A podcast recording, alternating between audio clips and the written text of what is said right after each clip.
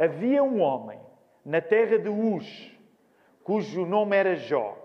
E este homem era sincero, reto e temente a Deus e desviava-se do mal. Então respondeu Satanás ao Senhor e disse: Porventura teme Jó a Deus de balde, em vão? Porventura não o cercaste tu de bens a ele e a sua casa e a tudo quanto tem? A obra das suas mãos abençoaste e o seu gado está aumentado na terra. Mas tende a tua mão e toca-lhe em tudo quanto tem e verás se não blasfema de ti na tua face. E disse o Senhor a Deus: Eis que ele está na tua mão, poupa, porém, a sua vida. E então saiu Satanás da presença do Senhor e feriu a Jó de uma chaga maligna, desde a planta do pé até o alto da cabeça.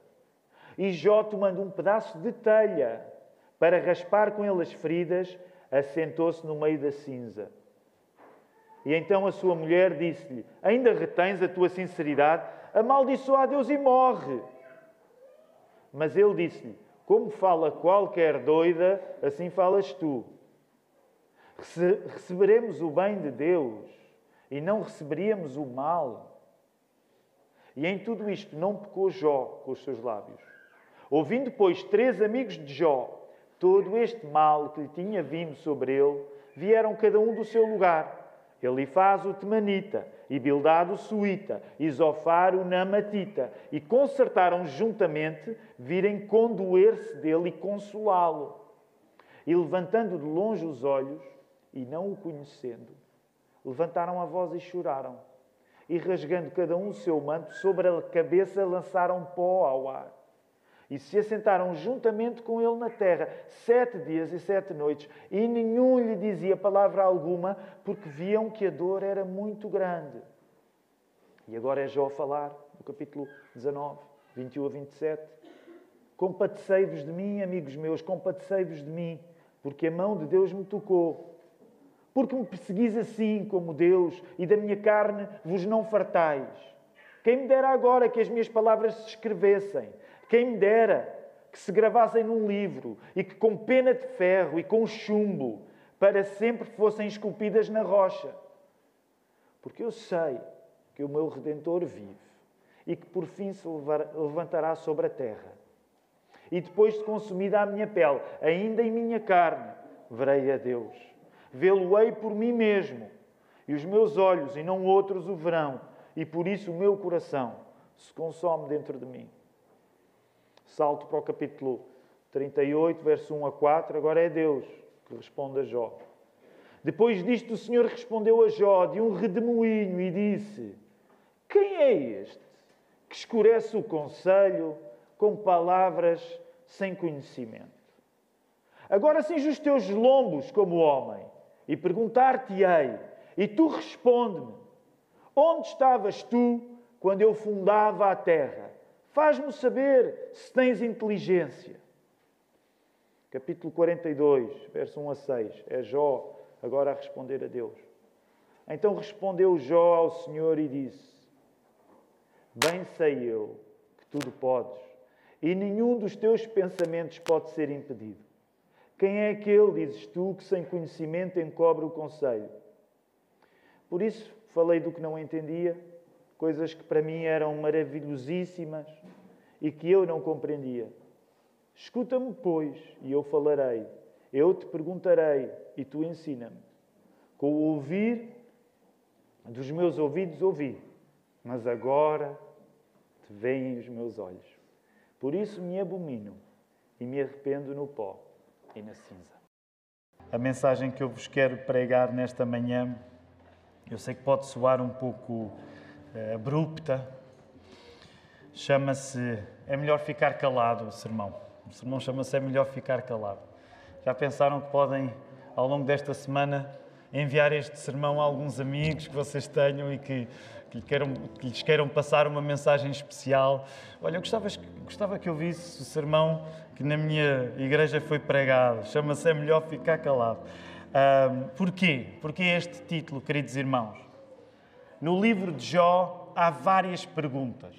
É talvez um dos livros que mais perguntas suscite quando nós o lemos. E permitam-me dizer assim, não levem a mal a expressão, há uma pergunta tramada, tremenda, difícil, que é geralmente apontada a Deus.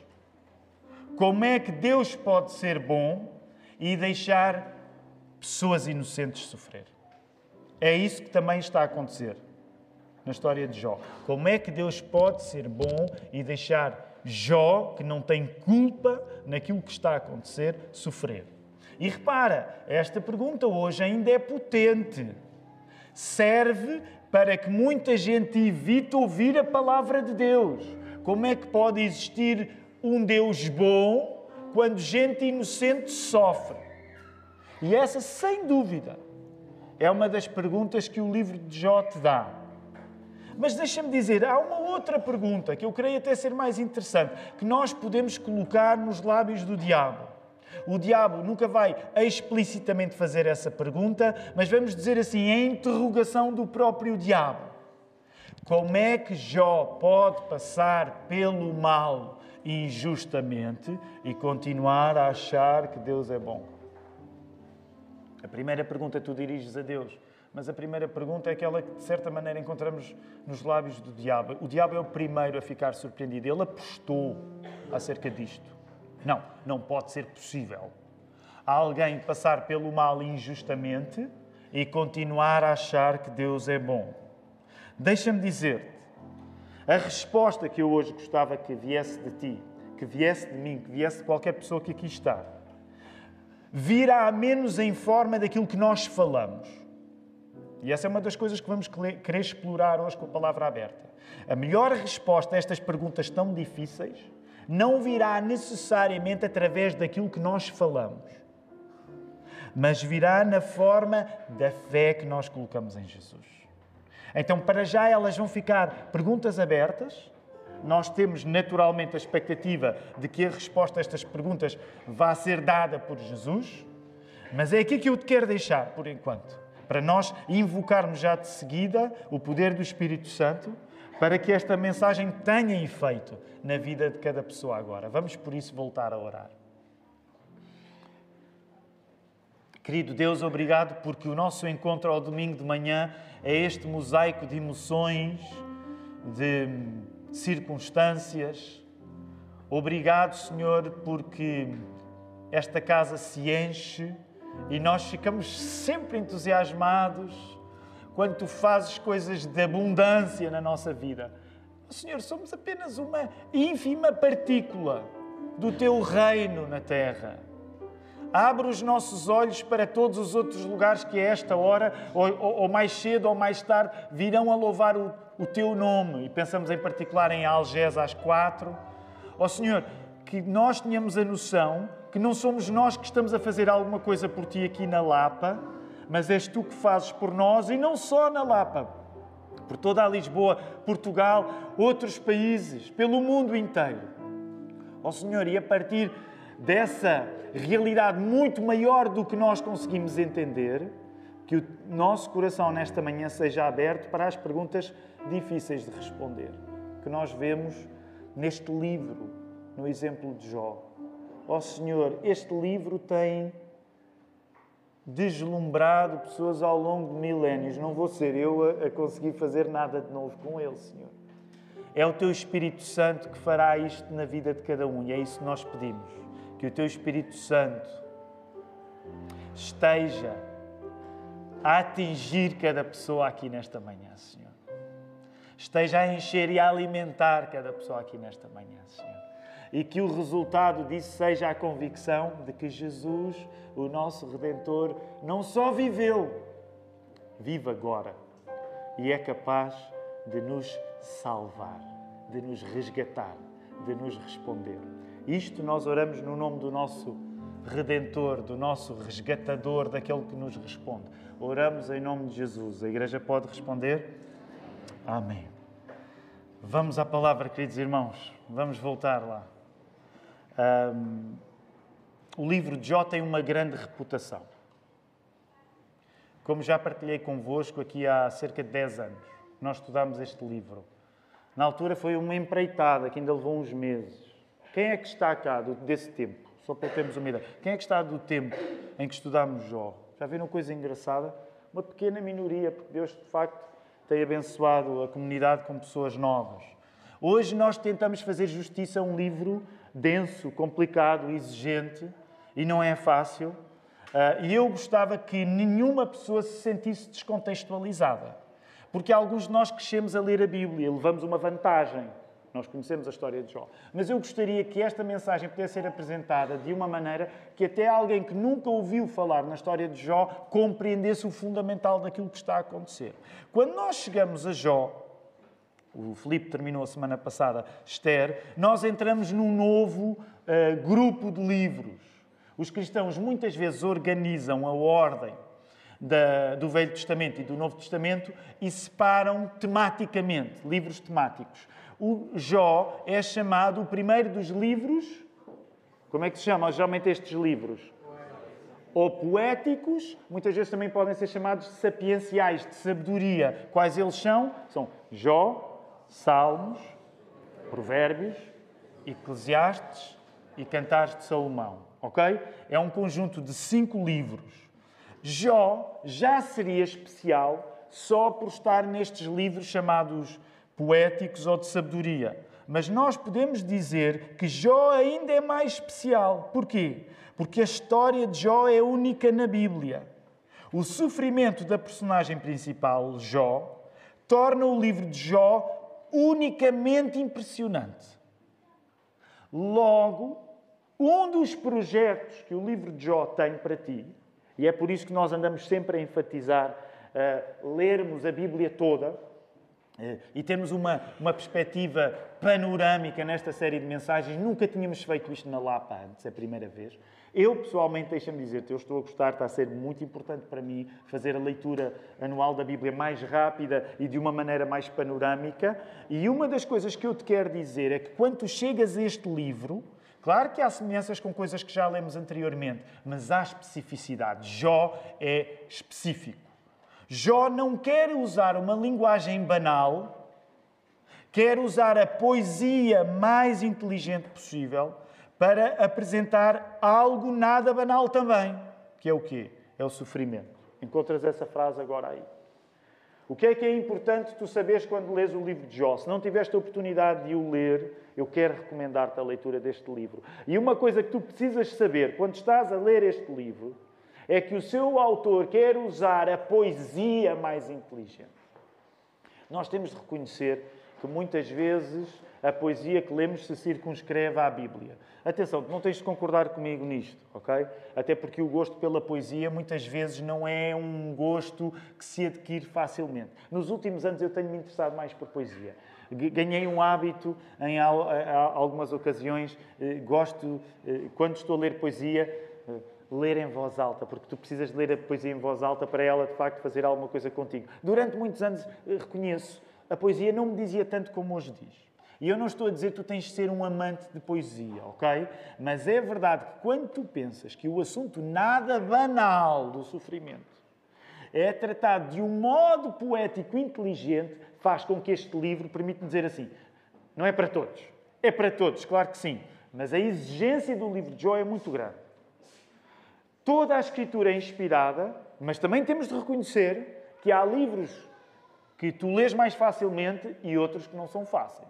Jó não é um livro fácil. Os primeiros dois capítulos são mais simples, porque a ação acontece, mas depois a poesia, a maneira como está escrito, desafia-nos. Então pensa nisto. O autor do livro de Jó não quer usar uma linguagem banal. Ele está a pedir por ti, ok?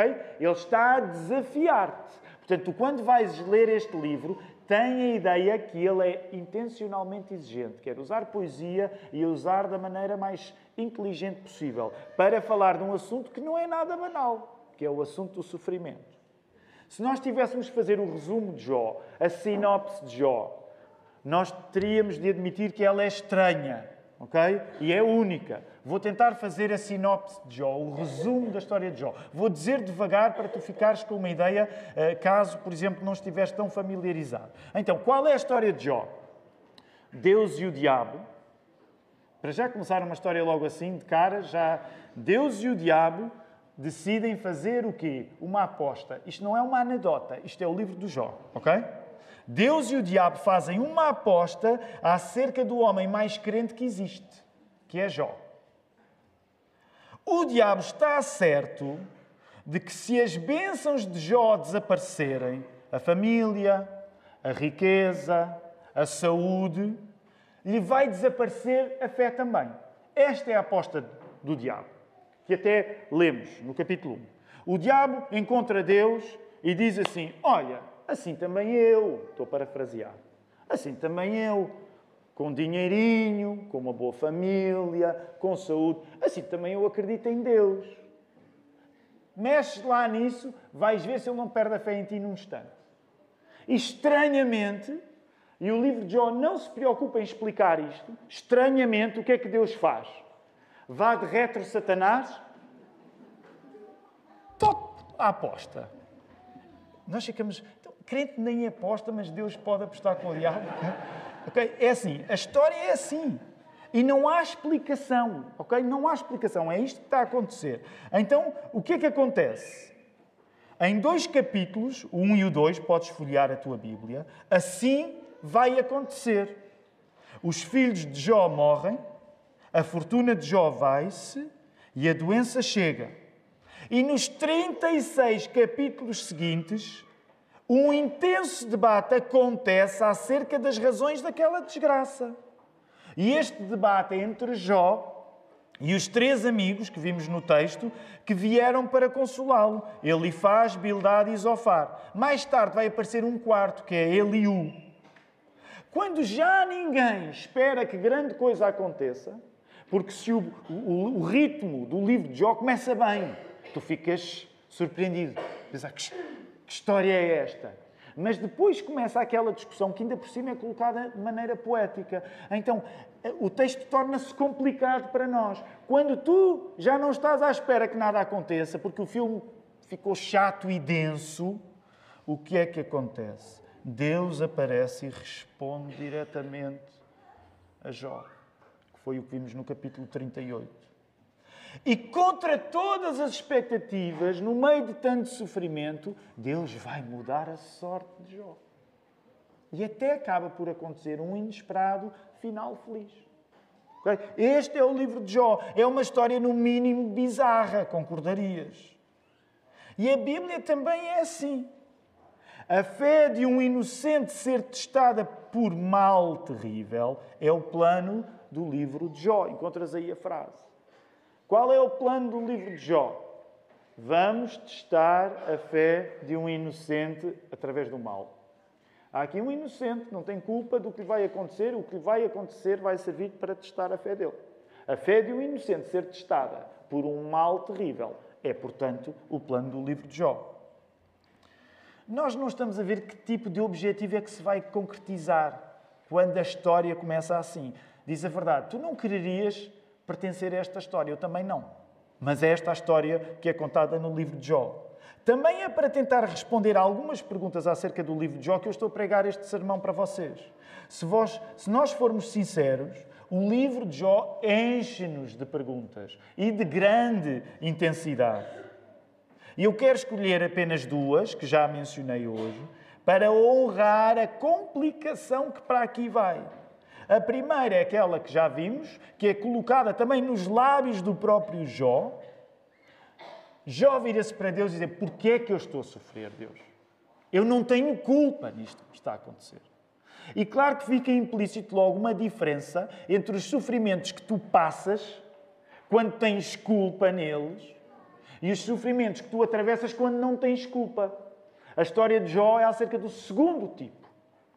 E tu sabes, porque de certeza que já te aconteceu alguma coisa na vida onde tu rapaste, permite-me dizer assim, onde tu rapaste consequências negativas de coisas que fizeste errado. E nessas alturas não te vais armar em Jó. Ó oh, Senhor, porque é que eu estou a sofrer? Não precisa vir Deus responder. Tu, vizinho do lado, pode vir responder-te e dizer: Tu estás a sofrer porque foste parvo. isto é verdade. Nós temos de admitir: Ok, não posso dar uma de Jó. Mas também é verdade, e aqui está o livro de Jó, para testemunhar isso, que muitas vezes tu podes estar a sofrer injustamente. E essa é a pergunta de Jó. Porquê é que eu estou a sofrer isto, Senhor? Jó vai fazer afirmações incríveis que nós agora não temos eh, como ir até lá. Jó, por exemplo, vai dizer uma coisa mais valia que eu não tivesse existido. Sabes aquele pensamento que atravessa a mente da pessoa que se quer suicidar? Jó não se suicida, mas Jó sabe o que é desejar não ter nascido. Jó sabe o que é desejar ter sido um aborto. Tu encontras este tipo de linguagem no livro de Jó. Não é para os fracos, de facto. E por isso, essa é uma pergunta que o texto faz: como é que Deus pode existir e permitir que passem mal as pessoas que não têm culpa? Na, na linguagem da teologia é chamada teodiceia, o problema do mal. Mas, como já te mencionei, também há outra pergunta que é aquela que angustia o diabo, que é aquela que o levou a fazer uma aposta. Como é que é possível que depois disto tudo Jó não perca a fé?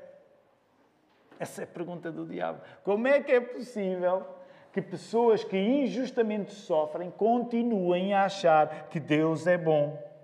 As perguntas do livro de Jó são ainda hoje feitas como razão para não, para não acreditar em Deus, porque permite Deus o sofrimento aos inocentes, e como razão para não acreditar nos crentes, porque continuam eles a acreditar num Deus que permite o sofrimento. Tens aí agora a citação.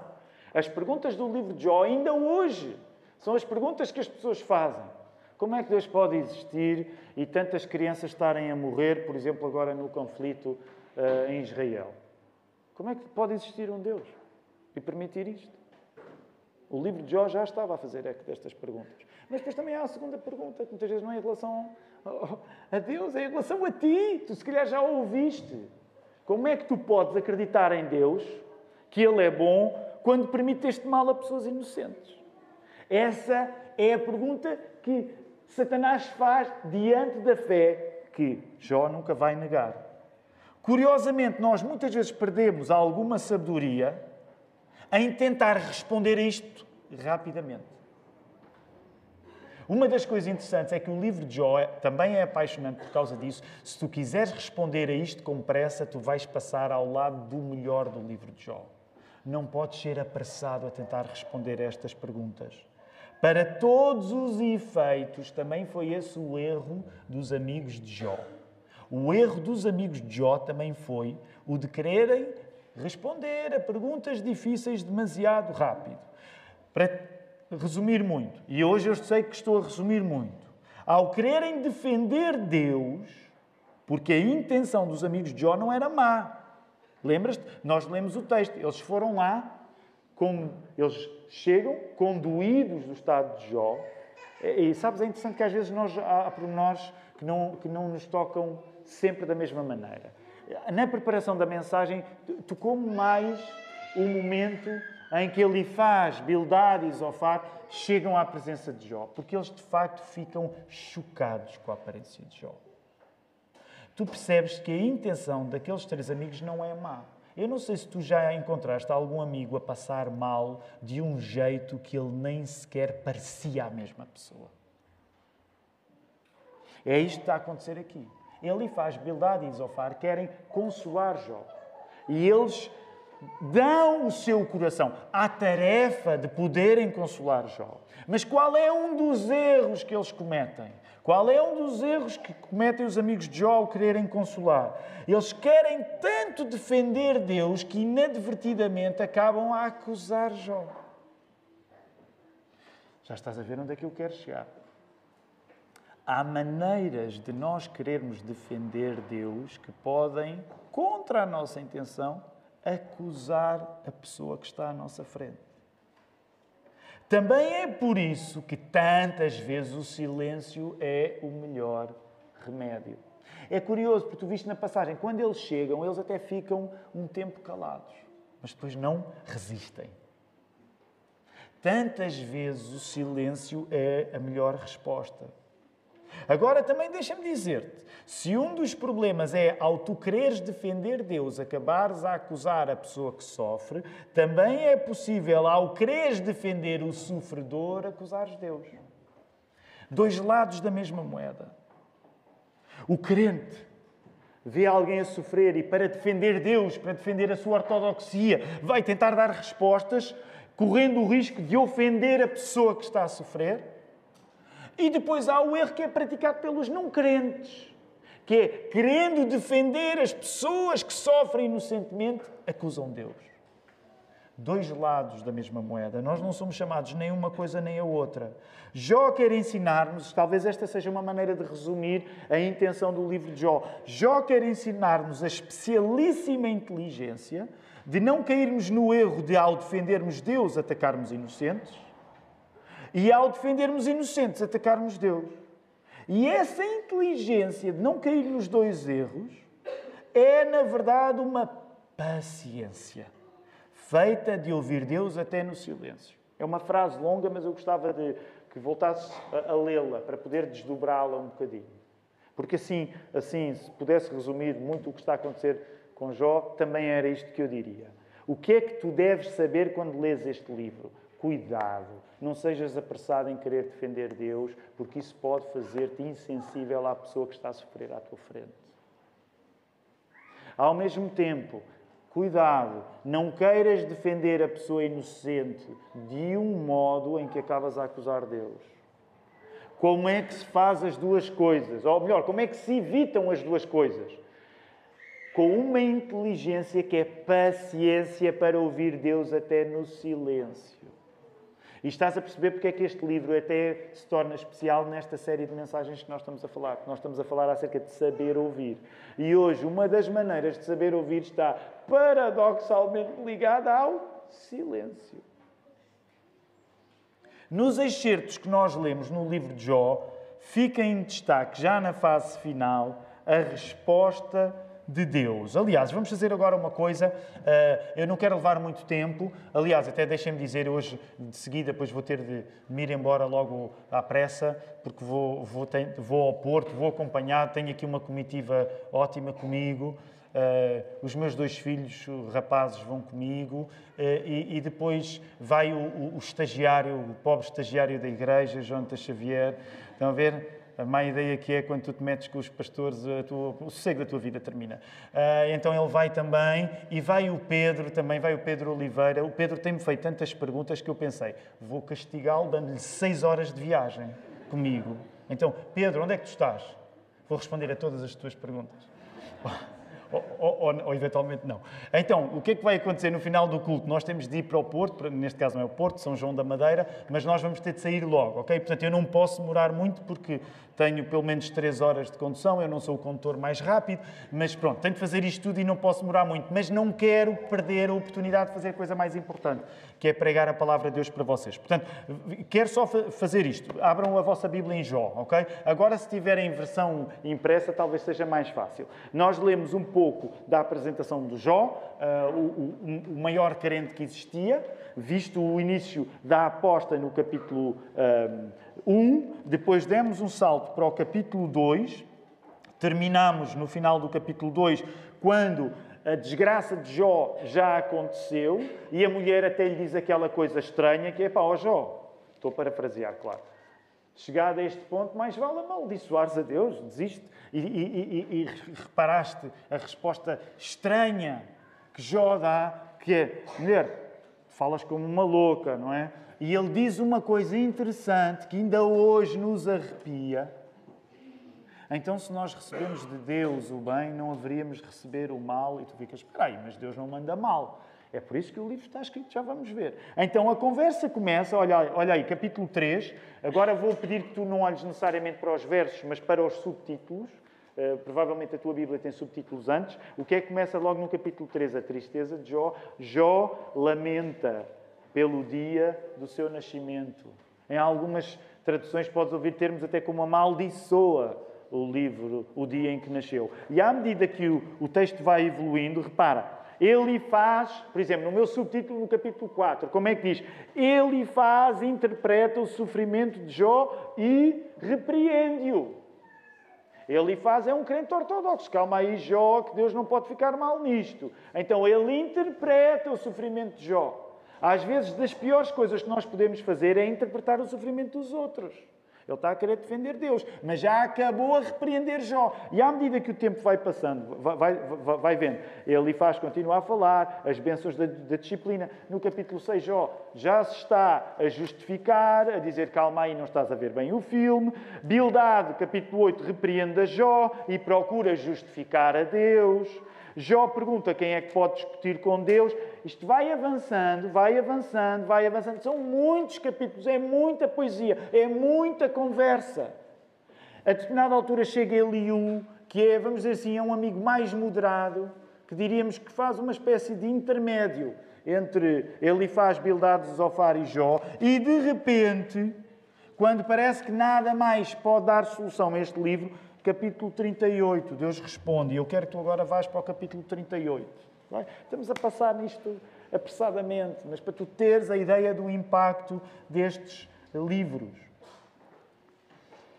Queremos dar o destaque à resposta de Deus, depois de tanto palavreado entre Jó e os seus amigos. Do lado dos amigos de Jó, a teoria é simples. Jó, tu estás a sofrer porque pecaste. Mas do lado de Jó, o exemplo era de que nós sofremos não só porque pecamos, mas nós sofremos também porque somos santos. E Eliú está ali a meio caminho. Portanto, repara, o que é que isto significa? No fundo, o, sofrimento existe sempre. Tu sofres, tu sofres porque pecas e tu sofres porque és santo. O sofrimento existe sempre, irremediavelmente tu vais ter de lidar com o sofrimento. E tantas vezes a melhor resposta ao sofrimento, como estás a ver, é não sei. É não sei. Se os amigos de Jó tivessem acertado, se Jó tivesse acertado completamente, Deus não precisava de aparecer para responder. A solução tinha sido providenciada por eles. Mas a resposta de Deus significa precisamente que no meio de tanto sofrimento, quer tu vais para a esquerda, quer tu vais para a direita, às vezes o melhor é ficar calado e aceitares e dizeres: Eu não sei. Por isso topa. Por isso topa o verso 38. E eu não resisto a ler. Agora estou a ler na Almeida 21.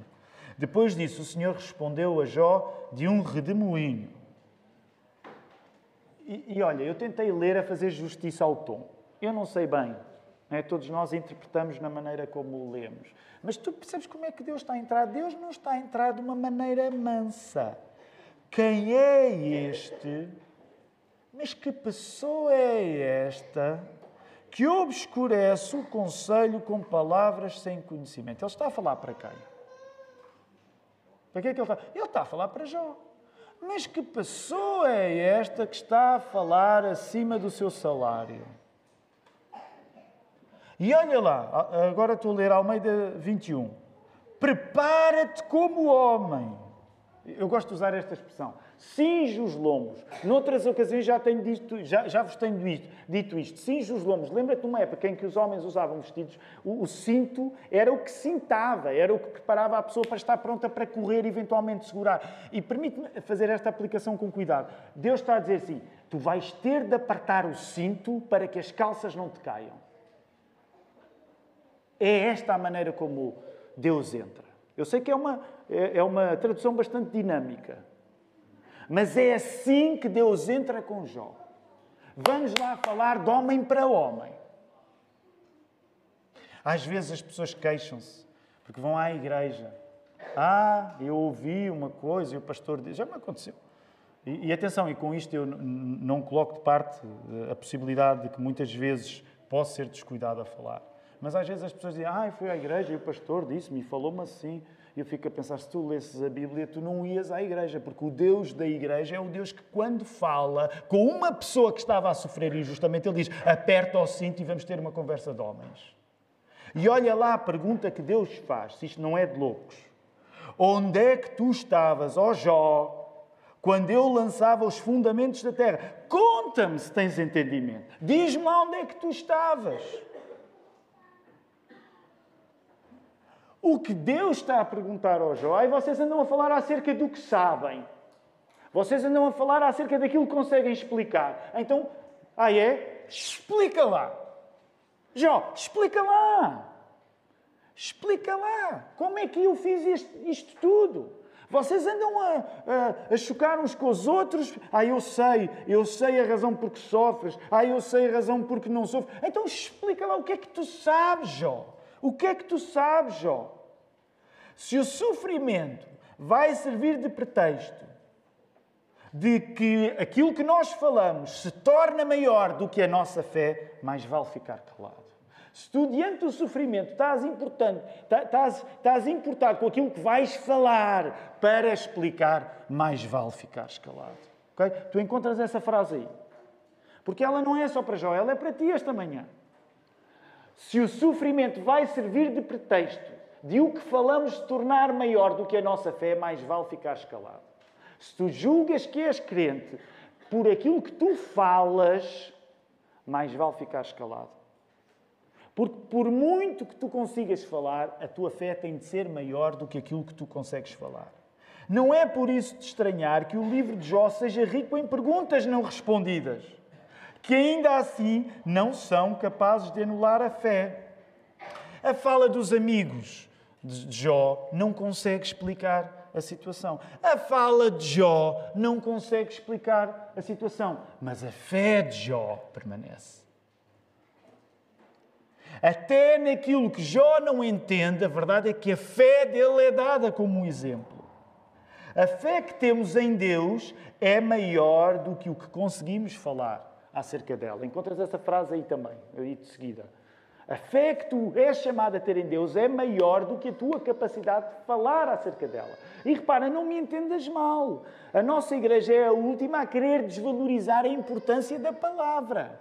Tu sabes que nós odiamos aquela frase, prega o Evangelho e se preciso usa palavras. Nós odiamos essa frase porque nós sabemos que a fé vem pela palavra.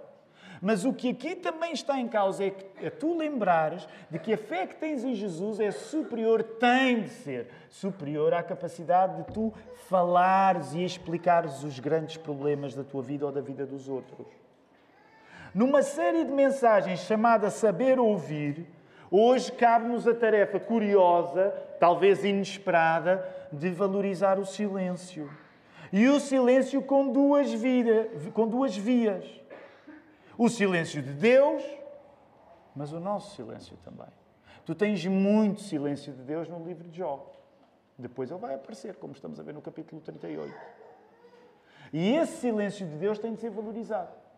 Mas também deixa-me dizer, nós temos de valorizar o nosso próprio silêncio, diante do silêncio de Deus. Muitas vezes a nossa falta de silêncio vem, como nos amigos de Jó, de uma bem intencionada vontade de salvarmos a imagem de Deus. Ah, eu não posso permitir. Alguém diz mal de Deus. Alguém disse uma coisa até blasfema. Eu não posso permitir. Deixa-me dizer-te, um instinto de nós defendermos a honra do nome de Deus é, é positiva, ok? Esse, esse, instinto é positivo. De tu quereres defender a honra do nome de Deus. Isso, isso não é negativo.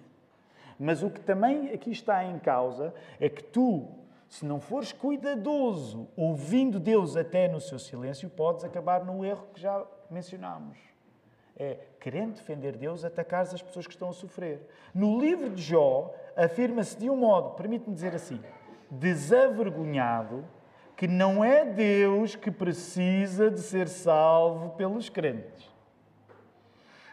São os crentes que precisam de ser salvos por Deus. E tens aí essa frase. Não são os crentes que precisam de salvar Deus. Sabes que é isso que nos choca? É que este, este livro não pede desculpas para Deus ser Deus e dizer aquilo que Ele quer. Este livro não pede desculpas para Deus confrontar até um inocente que sofria em erros que inadvertidamente ele acabava por cair também. Este livro não está preocupado em defender a imagem pública de Deus. Se a Bíblia estivesse preocupada em defender a imagem pública de Deus, não era só o livro de Jó, mas eu posso garantir que o livro de Jó não estava aqui. Sobretudo quando Deus aparece. E repara, volta só uh, agora daí para a frente, verso 38 em, em diante, a série de perguntas que Deus vai fazer. Deus responde sem ponta de embaraço diante da possibilidade de ser mal entendido. A pessoa que na Bíblia menos medo tem de ser mal entendido é Deus. Deus não tem medo de ser mal entendido, ok? E repara, Tu já pensaste na maneira como Jó uh, ouve a resposta de Deus. Uh, talvez um modo de, de, de, de, resumirmos isto, aliás, acho que foi uma expressão que o Manel usou quando, durante esta semana. Uh, pensa nisto. Jó é vítima, podemos dizer assim, é vítima de uma aposta entre Deus e o diabo que lhe tirou saúde, família e dinheiro. Angustiado. Tem amigos que querem fazer o melhor por ele, mas que acabam a fazer o pior, que é acusá-lo. Ele está lá, ainda assim, nós passamos por esse texto em que ele diz: Mas eu creio que o meu Redentor vive. Como quem diz, o meu Redentor, a pessoa que me vai resgatar, a pessoa que me vai responder. Eu creio que há uma resposta que irá chegar.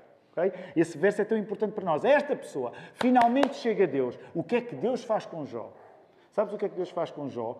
Ele está doente, ele está sem família, ele está pobre. E Deus pega nele e leva Jó ao jardim zoológico. Porquê que levas ao, ao jardim zoológico?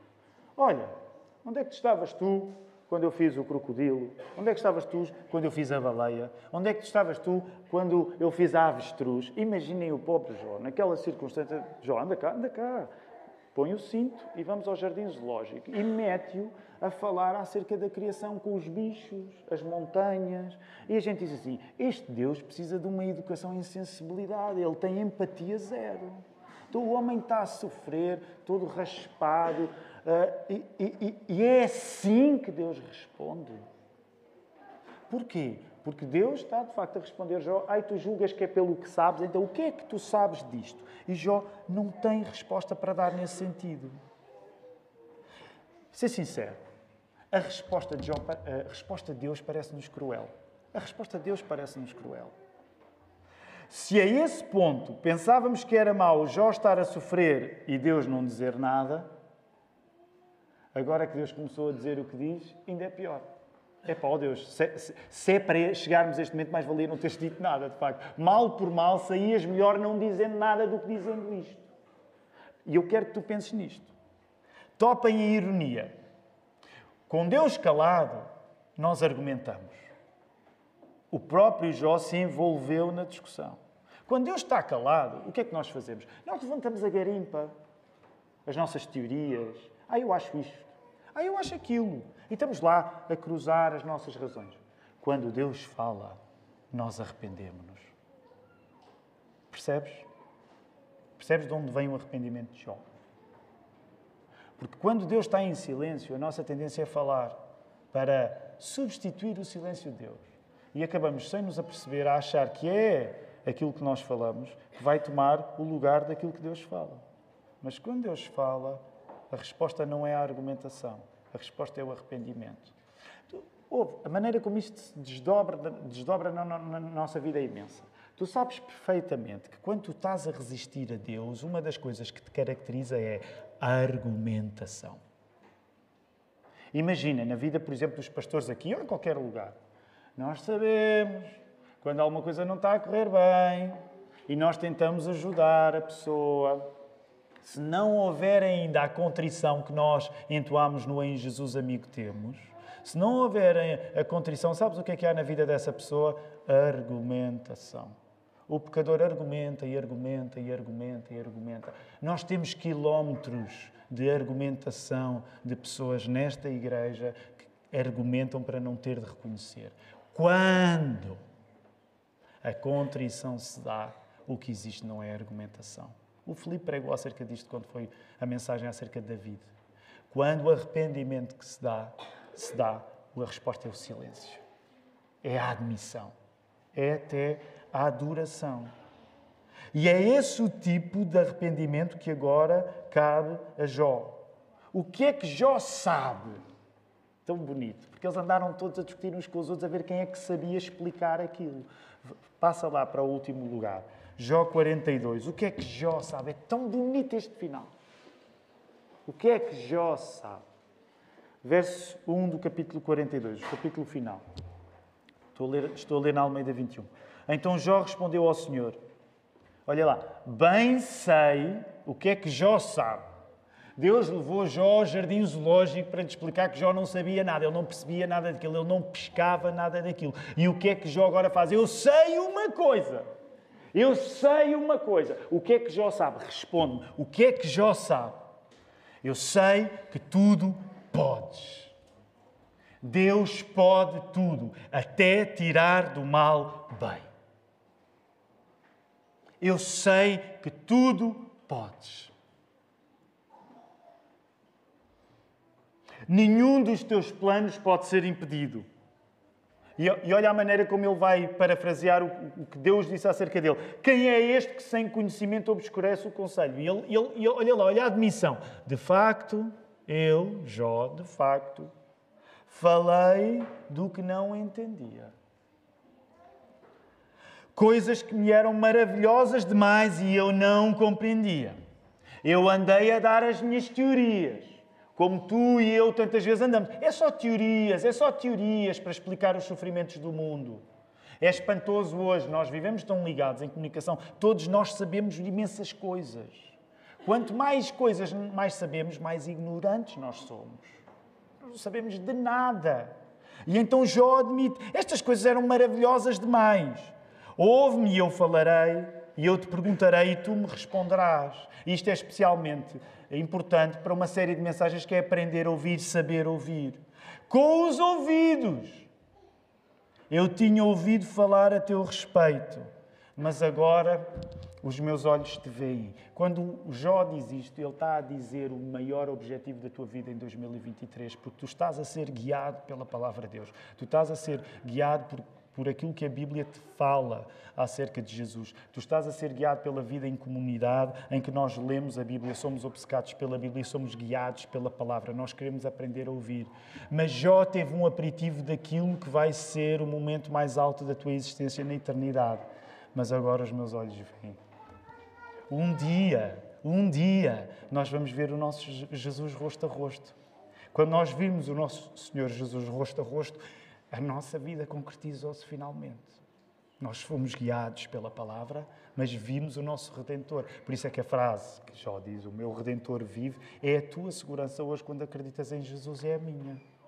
Eu sou guiado pela palavra, é por isso que eu sou um protestante, um evangélico, desconfio de imagens, Sou guiado pelo Verbo, pela sola Escritura. Jesus é a palavra que se fez carne, mas um dia eu sei, eu vou ver o meu Jesus. E, e, e Jó teve um aperitivo. Eu ouvia falar, mas agora os meus olhos te veem. Por isso, olha lá a afirmação. Nós diríamos, Jó, não digas uma coisa dessas, a coisa que vais dizer a seguir. Não digas, não digas, não digas. Ele, eu vou dizer. Por isso me desprezo e me arrependo no pó e na cinza. É este o tipo de arrependimento de Jó e é o tipo de arrependimento que nós precisamos também. O que é que Jó sabe? Só sabes uma coisa, que é aquilo que Jó aprendeu a saber. Deus pode tudo. Até do mal, até do pior, tirar alguma coisa boa. Deixa-me ser sincero, ninguém quer beneficiar deste tipo de bênção. Dizemos sempre isto: ninguém anda a tirar senha para passar pela experiência de do mal aprender alguma coisa boa. Mas que a bênção é real, é. E diante disto, deixa-me dizer: o assustador não é só que tu podes confiar em Deus apesar de estares a sofrer. O assustador é que tu podes confiar em Deus sofrendo. Não é apesar do sofrimento, é através do sofrimento. Ninguém se quer candidatar para isso, mas tu podes ver Deus, tu podes manter a tua fé, não é apesar de estares a sofrer, é através do teu sofrimento. Quando o coração de Jó é corrigido, o que é que acontece na fase final do livro? As circunstâncias de Jó foram corrigidas. Deus mudou a sorte de Jó, ele voltou a ser abençoado. Repara, Quer chamar a tua atenção. Isto não significa que o prémio final são as circunstâncias boas, mas significa que até quando as circunstâncias são más, há um bem que se pode estar a cumprir. Pensa na libertação que esta mensagem pode trazer para ti hoje se estiveres a passar por uma coisa má. Eu sei que o meu Redentor vive. Eu não sei explicar porque é que isto me acontece. Claro que muitas vezes tu vais reconhecer, espera, há coisas que eu até sei explicar porque é que estou a passar mal porque cometi erros. E isto são consequências. Mas as outras que tu não sabes explicar, tu tens de lembrar da lição de Jó. O meu Redentor vive. E aquilo que eu posso orgulhar-me de saber é que Deus pode tudo. Deus tem poder para tudo. O sofrimento de Jó, claro, anunciou um sofrimento futuro que não saboreou apenas de uma pequena reversão do mal em bem, porque a história de Jó é uma pequena reversão do mal em bem. Foi apenas a história de Jó a ser colocada de uma maneira boa. Mas tu sabes, passamos a vida a dizer isto aqui na igreja, há um Jó perfeito, que não foi este, que é Jesus. E com Jesus o que ficou definido não foi uma pequena reversão do mal em bem. Olha, a vida de Jó ficou má, mas já ficou bem outra vez. Com Jesus, o que aconteceu com o sofrimento de Jesus é que com Jesus a reversão do mal em bem foi feita cosmicamente. Nós ainda vivemos num mundo em que o mal existe, mas nós acreditamos que o problema já foi resolvido. Já foi resolvido na cruz. E é isso que nos dá esperança, enquanto as coisas não estão todas redimidas, glorificadas, mas já foi resolvido. Nesse sentido, Jesus é o Jó perfeito. É por isso que quem nos salva não é o exemplo de Jó. Não é o exemplo de tu suportares tudo. Se tu olhares para Jó sem Jesus, tu dás em estoico Tu dás em sofredor, ah, eu sou capaz, eu sou capaz de sofrer qualquer coisa. Mas não é o exemplo de Jó que te salva, de tu suportares tudo. Mas é o exemplo de Jesus que tudo suportou por ti. Percebes que é que nós, como evangélicos, não, não temos penitências, não fazemos promessas para cumprir, não rezamos missas, não damos o nosso esforço às coisas que nós fazemos? Porque por muito sofredores que nós sejamos, epá, este Tiago sabe sofrer bem, ele aguenta, ele aguenta, ele aguenta, ah, ele aguenta. Não tem nada a ver com isso. Não é o que eu aguento guardando a minha fé. É o que Jesus aguentou para que a minha fé não se perdesse. É esse o nosso exemplo.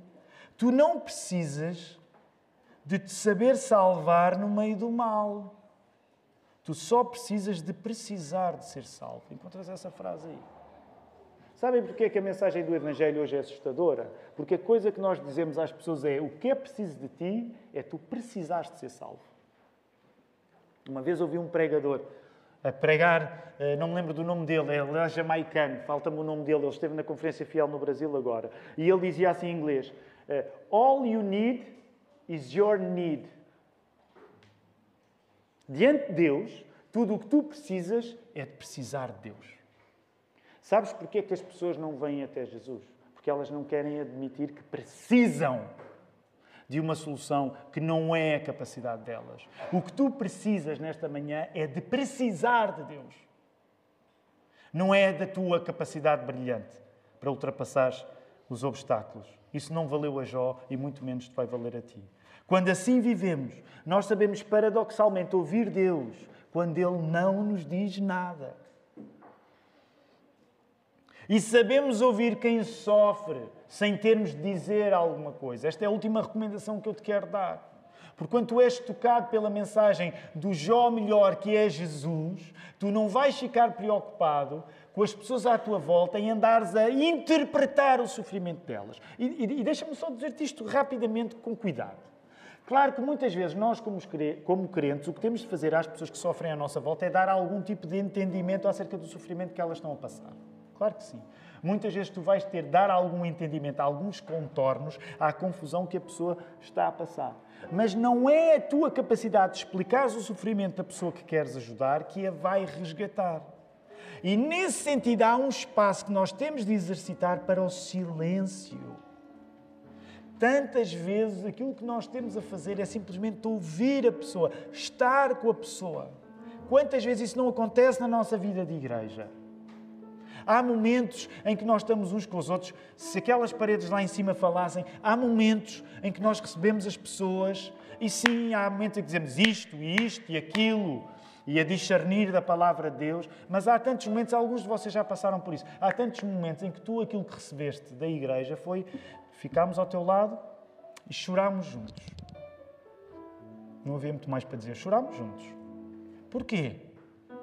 Porque Deus tudo pode. Deus tudo pode. Não tem de ser o meu discurso a florear soluções. Deus tudo pode. Eu sei que o meu Redentor vive. Por vezes é melhor ficar calado, para que acima do que falamos esteja a fé no Deus que responde com poder na hora certa. O meu Redentor vive. Eu vou vê-lo, isso eu tenho a certeza. Eu posso não ter respostas para muita coisa na minha vida, mas eu sei que o meu Redentor vive. Jesus não ficou morto, ele ressuscitou. Ele está à minha espera. Eu vou vê-lo de rosto a rosto. Ele já nos tem respondido. Jesus é a resposta toda que nós precisamos. E por isso é que nós queremos responder-lhe a Ele, terminando este culto em louvor. É isso que vamos fazer. Quero convidar-vos a poderem ficar de pé.